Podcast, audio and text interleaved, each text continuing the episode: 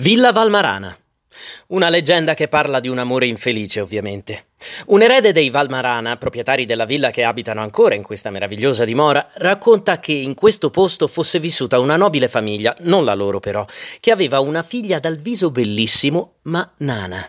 Per far sì che nessuno si accorgesse della sua condizione, i genitori la circondarono di altri bambini nani e la fecero vivere in una sorta di gabbia dorata, da cui però non poteva uscire. Un giorno accadde l'inevitabile, pur con tutti gli accorgimenti presi. La bimba, cresciuta e diventata una ragazza, dalla finestra vide passare il solito bellissimo principe che le sorrise guardando il suo incantevole volto.